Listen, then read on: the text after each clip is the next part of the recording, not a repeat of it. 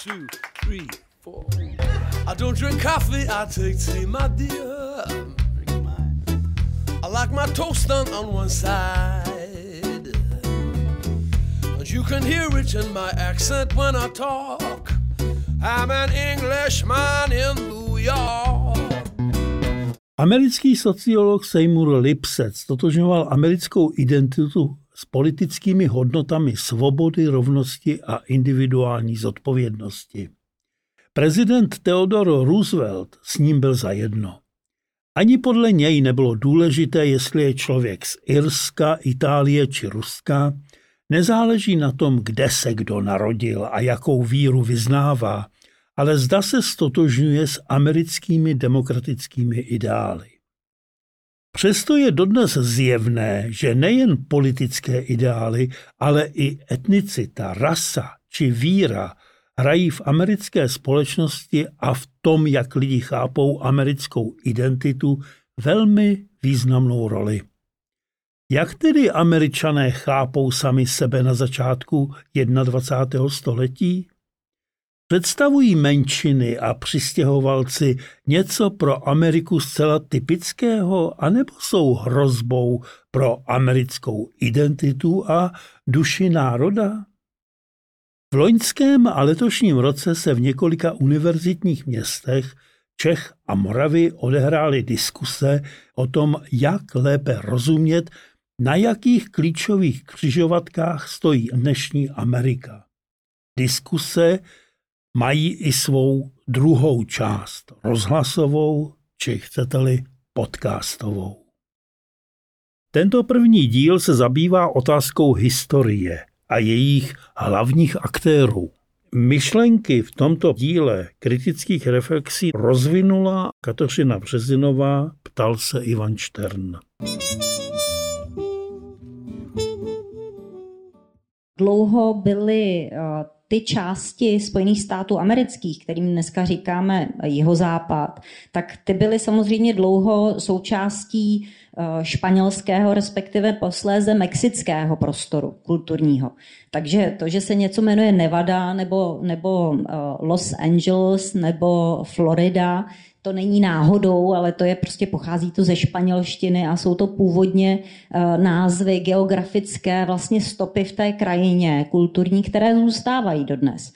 A uh, lidé, kteří se teda uh, spojují s tímto prostorem a vidí tam nějaké své prapředky, tak říkají znovu, my sem patříme a ta narrativa, která, eh, která komplikuje eh, jejich přijetí do, té, do toho amerického mainstreamu širšího, eh, je často vedená nebo kontaminovaná takovou civilizační misí Spojených států amerických právě na tom americkém jeho západu.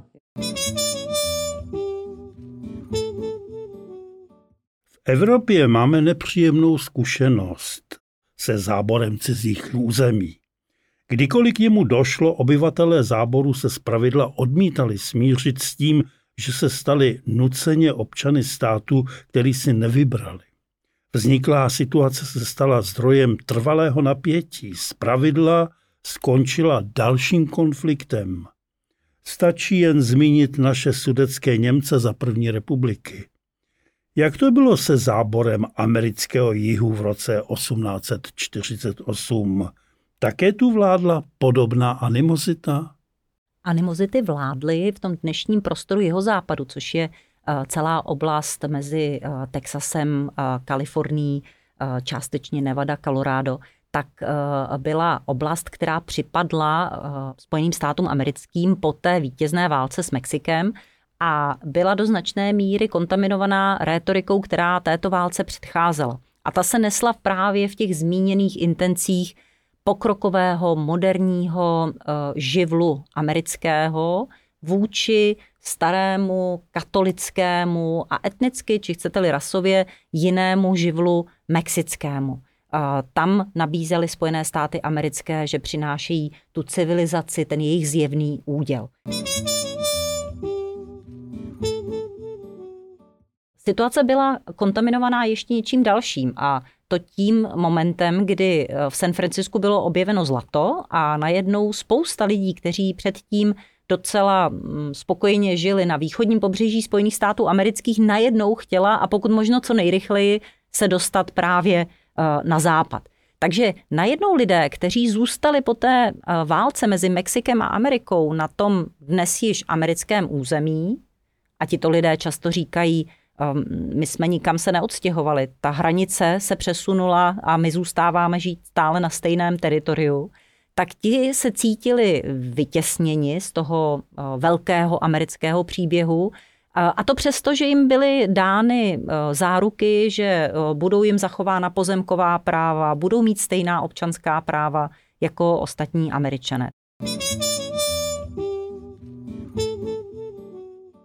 Já bych chtěla trošku uh, přiměřit diskuze do mm-hmm. hlubší a mnohokrát škodlivější mm-hmm. mytus. Mluvíme o mytusi, romanticismus. Nejhorší mytus v USA je to, že tohle je prázdné zemí. Mm-hmm. Není to prázdné. Uh, tam jsou dvě důležité body, voda a právo původní obyvatele.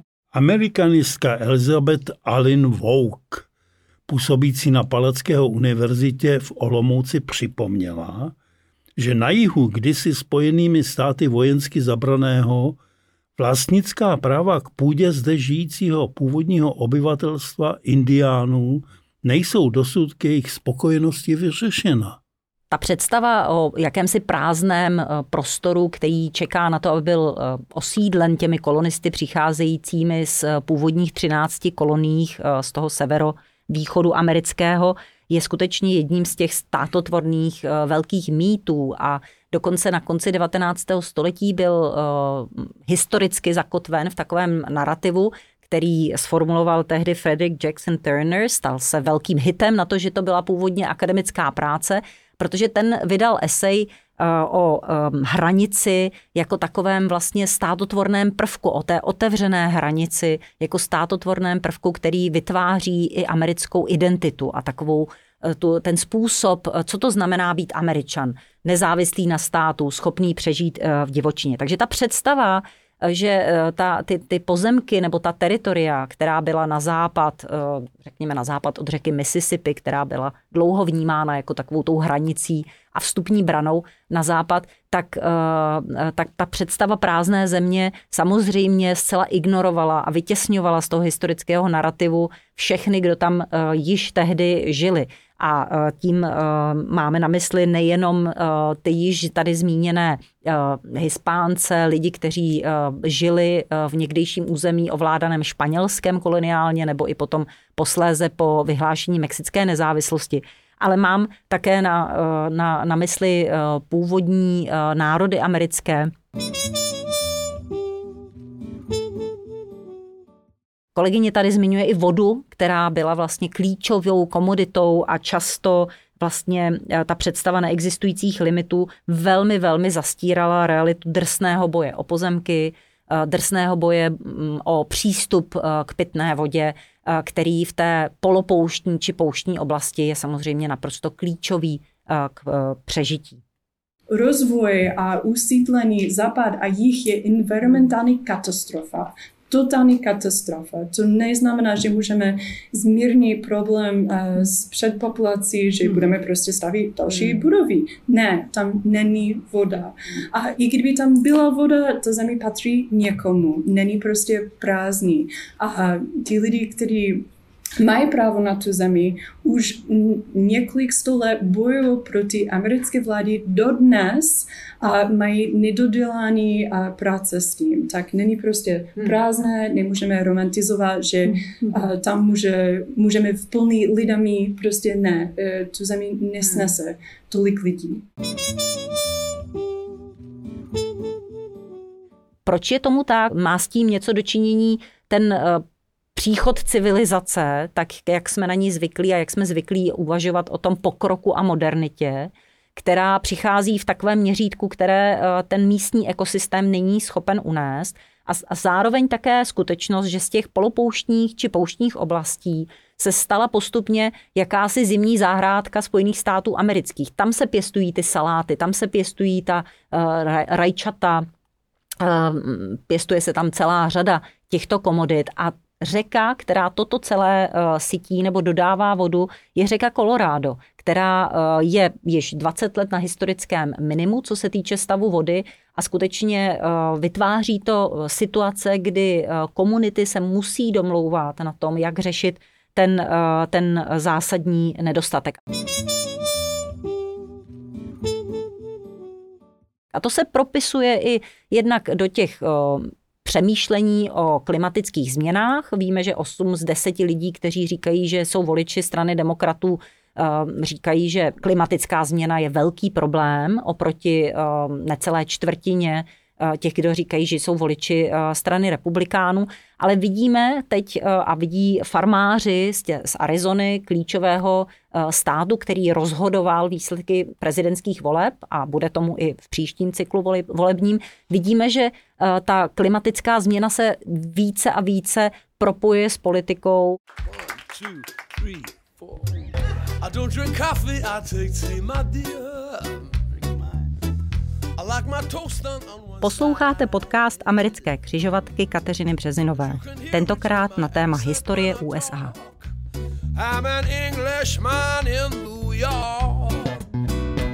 V americké historii určitě ten, um, ta mřížka, kterou se přikládá, abychom interpretovali, nebo ta perspektiva, kterou vidíme, tu událost, tak uh, byly různorodé, například třeba v občanské válce z pozice jihu ten jeden velký narrativ těch Jižanů je, že bránili v občanské válce proti diktátu Washingtonu a bránili se proti, bránili svá individuální práva, která jim byla určitými rozhodnutí sebrána ze strany severu Unie to bylo vnímáno, že teda se snaží uh, konečně osvobodit zotročené Američany.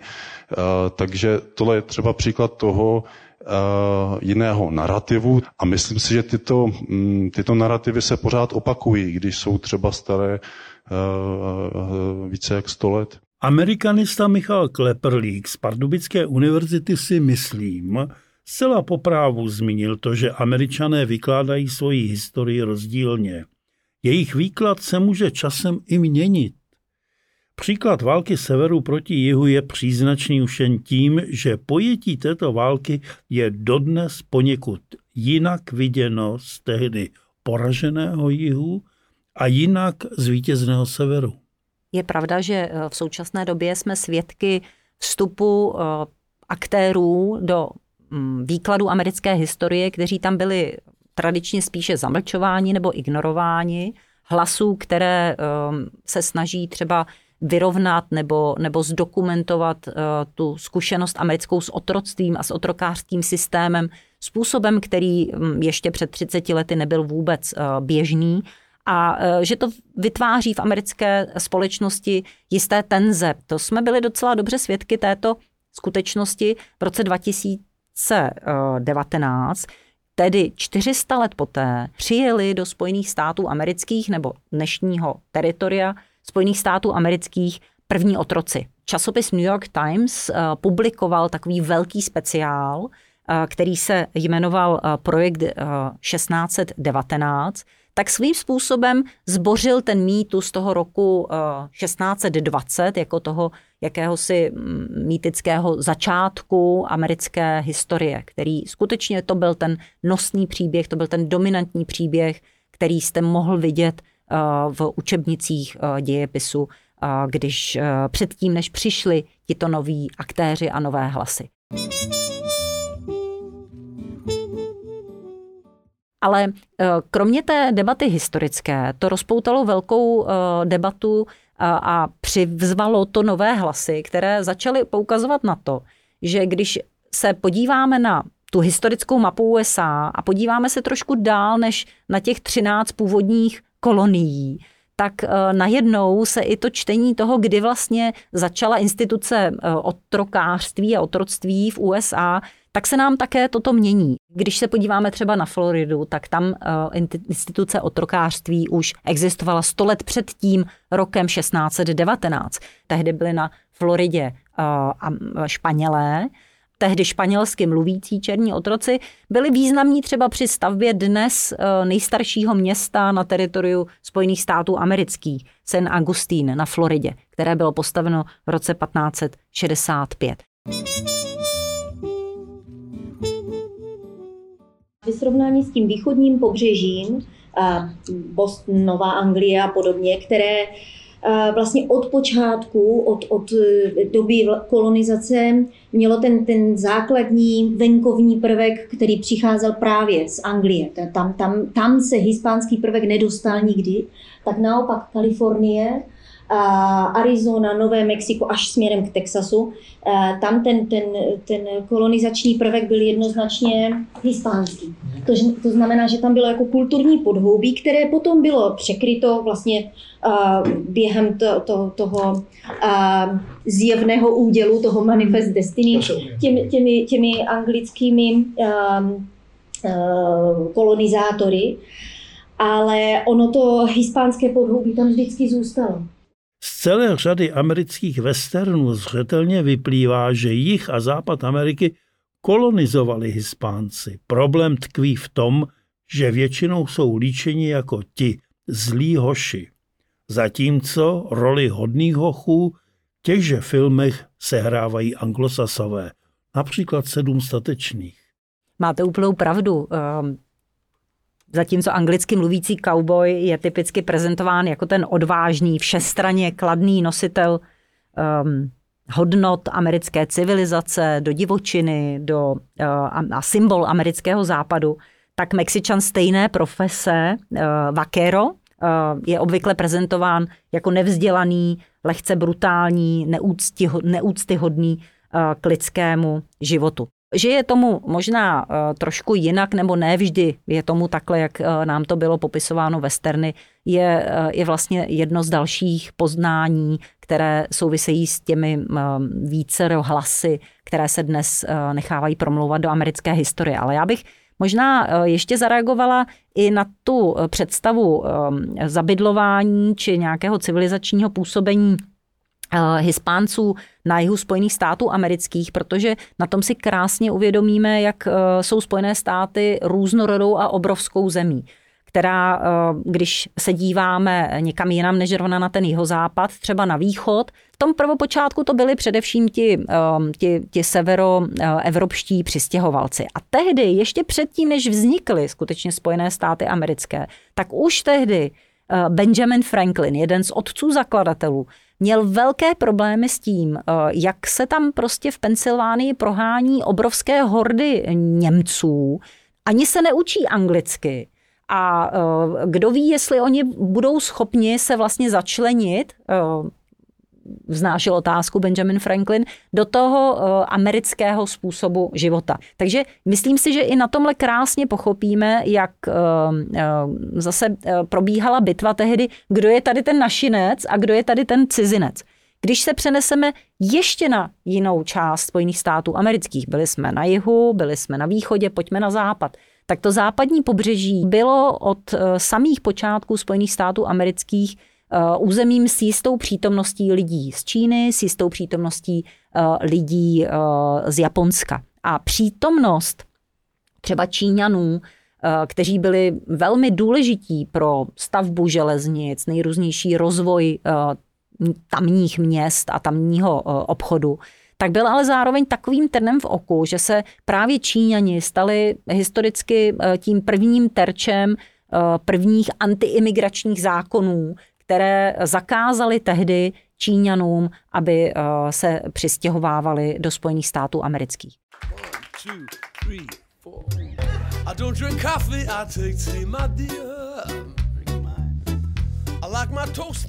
Posloucháte podcast americké křižovatky Kateřiny Březinové.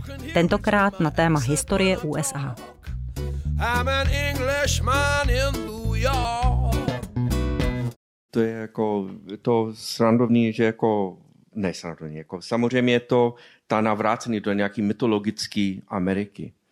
A to, kde, co byl bílý, ta 50. léta, ty, ty filmy a seriály, pomáda. Všichni tady milují pomádu tady. Ale to je návrat do historie období kde černoši nemohli do té školy chodit, jako tam byli zakázány. A teď a velice populární, víte, asi všichni víte, kdo je známý americký režisér Ron Howard.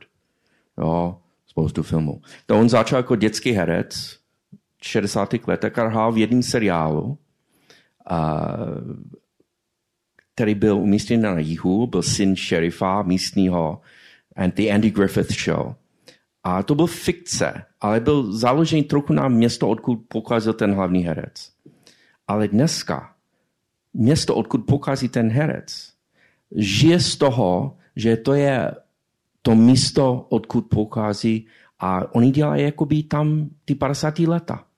A tam chodí turisty, většinou bílí, protože na Andy Griffith Show černoši jsou, když jsou, jsou někdy vzadu vidět jako v dávu. Nínač tam nejsou. Reflexe amerikanisty Jeffa Vanderzeela z Masarykovy univerzity v Brně mi připomněla román finského spisovatele Marty Larny, čtvrtý obratel, který si utahuje z amerického pojetí historie, již si američané doplňují řadou mýtů. Evropané jsou hrdí na fórum románum, mohou se pišnit středověkými zámky, starými rukopisy a antickými sochami, ale my máme své vlastní historické zvláštnosti. První Fordův automobil, Al Caponovu díku, první kresby Volta Disneye a podvazky Glorie Svensonové, které si oblékala, když hrála ve svém prvním filmu. Jedno mají američané společné s Evropany. Chápou, že se dějiny bez legend a mýtů neobejdou. Nemají tu právě proto mýtické filmy Pomáda nebo Horečka sobotní noci s Johnny Travoltou své nezastupitelné místo? Zcela jistě mají populární kultura, filmy, média obecně mají uh, v tom utváření historického narrativu své opravdu nezastupitelné místo a právě ten uh, již zmíněný uh, seriál The Griffith Show nebo uh, u nás dobře známá pomáda nebo i další filmy, které mají skvělé libreto, často jsou to velmi dobré muzikály, tak pomáhají tomu vytváření té takzvané v uvozovkách oficiální verze historie. A, a je na nich hrozně zajímavé sledovat nejenom, co se vypráví, ale kdo ty příběhy vypráví a kdo jsou ti protagonisté. Takže jestliže kolega Vendrizil eh, z Masarykovy univerzity říká, že eh, v tom sitcomu velmi populárním eh, mohli být černoši mm, na nejvýše jako nějaká stafáž někde vzadu na scéně, tak samozřejmě to vytváří nějaké, nějaké představy a nějaké portréty reality. K bližšímu zkoumání těchto těch filmů, médií a tak dále, těchto mítotvorných děl, a svým způsobem k reflektovánu kritickému přijetí eh, takových interpretací amerických dějin nás ovšem vyzývají sociální vědy už od konce minulého století. Semiotik eh, Roland Barthes spatřoval v těch oficiálních verzích eh, snahu elit o to zapsat vlastně ty jejich dějiny a tak trochu z nich vytlačit ty jiné, ty menšinové hlasy, respektive udržovat je eh, v, mimo ten hlavní eh, vyprávěný eh, tok historie nebo dějin. Ale logicky, jestli se pohybujeme tak různorodé společnosti, jako je ta americká, tak je na místě se ptát, Eh, kdo a jakým způsobem je eh, prezentován a reprezentován v těchto důležitých veřejných příkladech. Já jsem, eh, když jsem nad tím přemýšlela, tak mě napadl třeba u nás dobře známý film West Side Story, samozřejmě vele úspěšný muzikál, adaptace příběhu Roma a Julie, v New Yorku v, na, v prostředí portorických gangů se skvělou hudbou Leonarda Bernsteina, který vznikl později jako uh, film a ten film byl později uh, ještě v roce 2021, myslím, Stevenem Spielbergem natočen opětovně. A vlastně velká debata, která vyvstala ve společnosti americké o tomto velkém světovém hitu, právě co se týče prezentování či reprezentování nějakých skutečností, které provázely uh, na konci 40.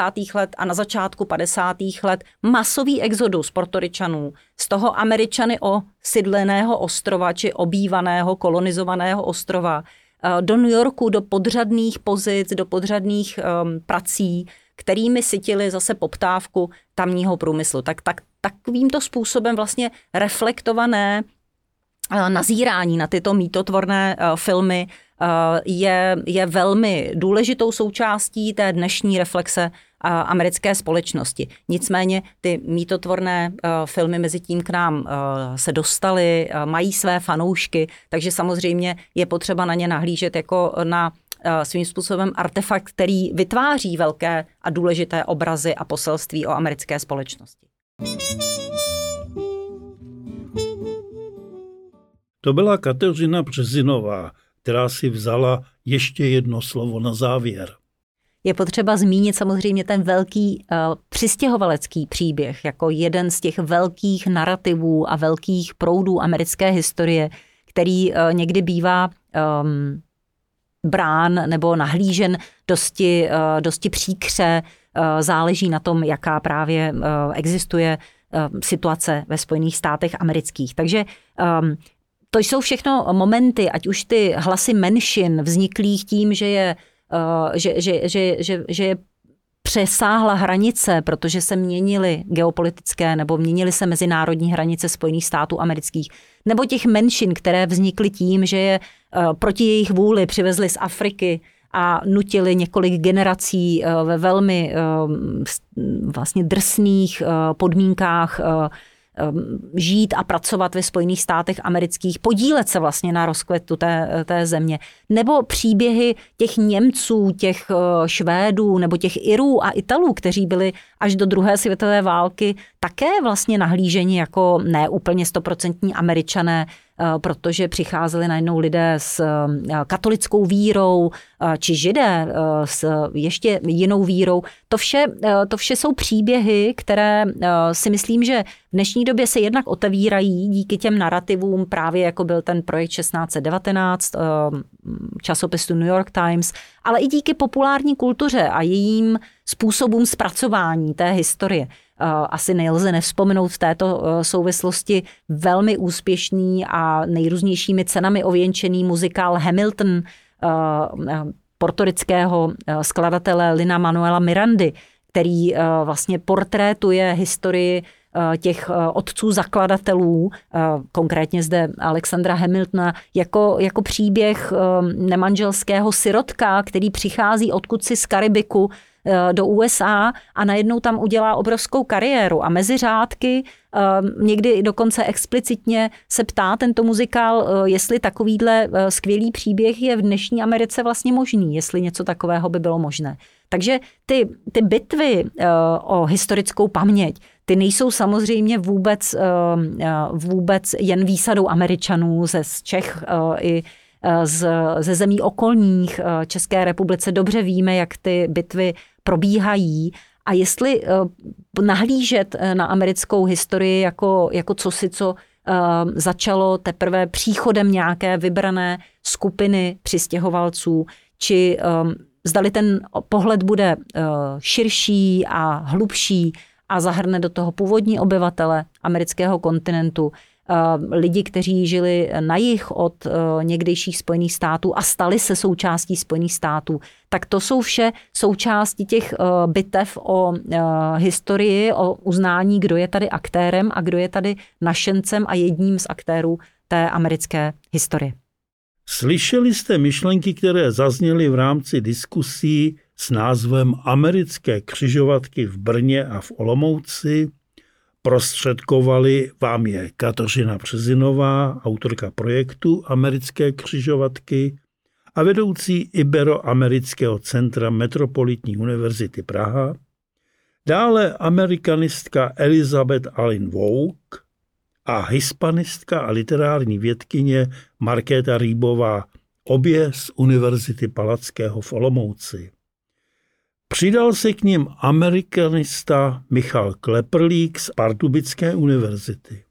Myšlenky v tomto prvním díle kritických reflexí nazvaném Historie rozvinula a uchopila Kateřina Březinová, ptal se Ivan Štern. Za podporu autoři a mluvčí děkují svým univerzitám a velvyslanectví Spojených států amerických v Praze. But you can hear it in my accent when I talk. I'm an Englishman in New York.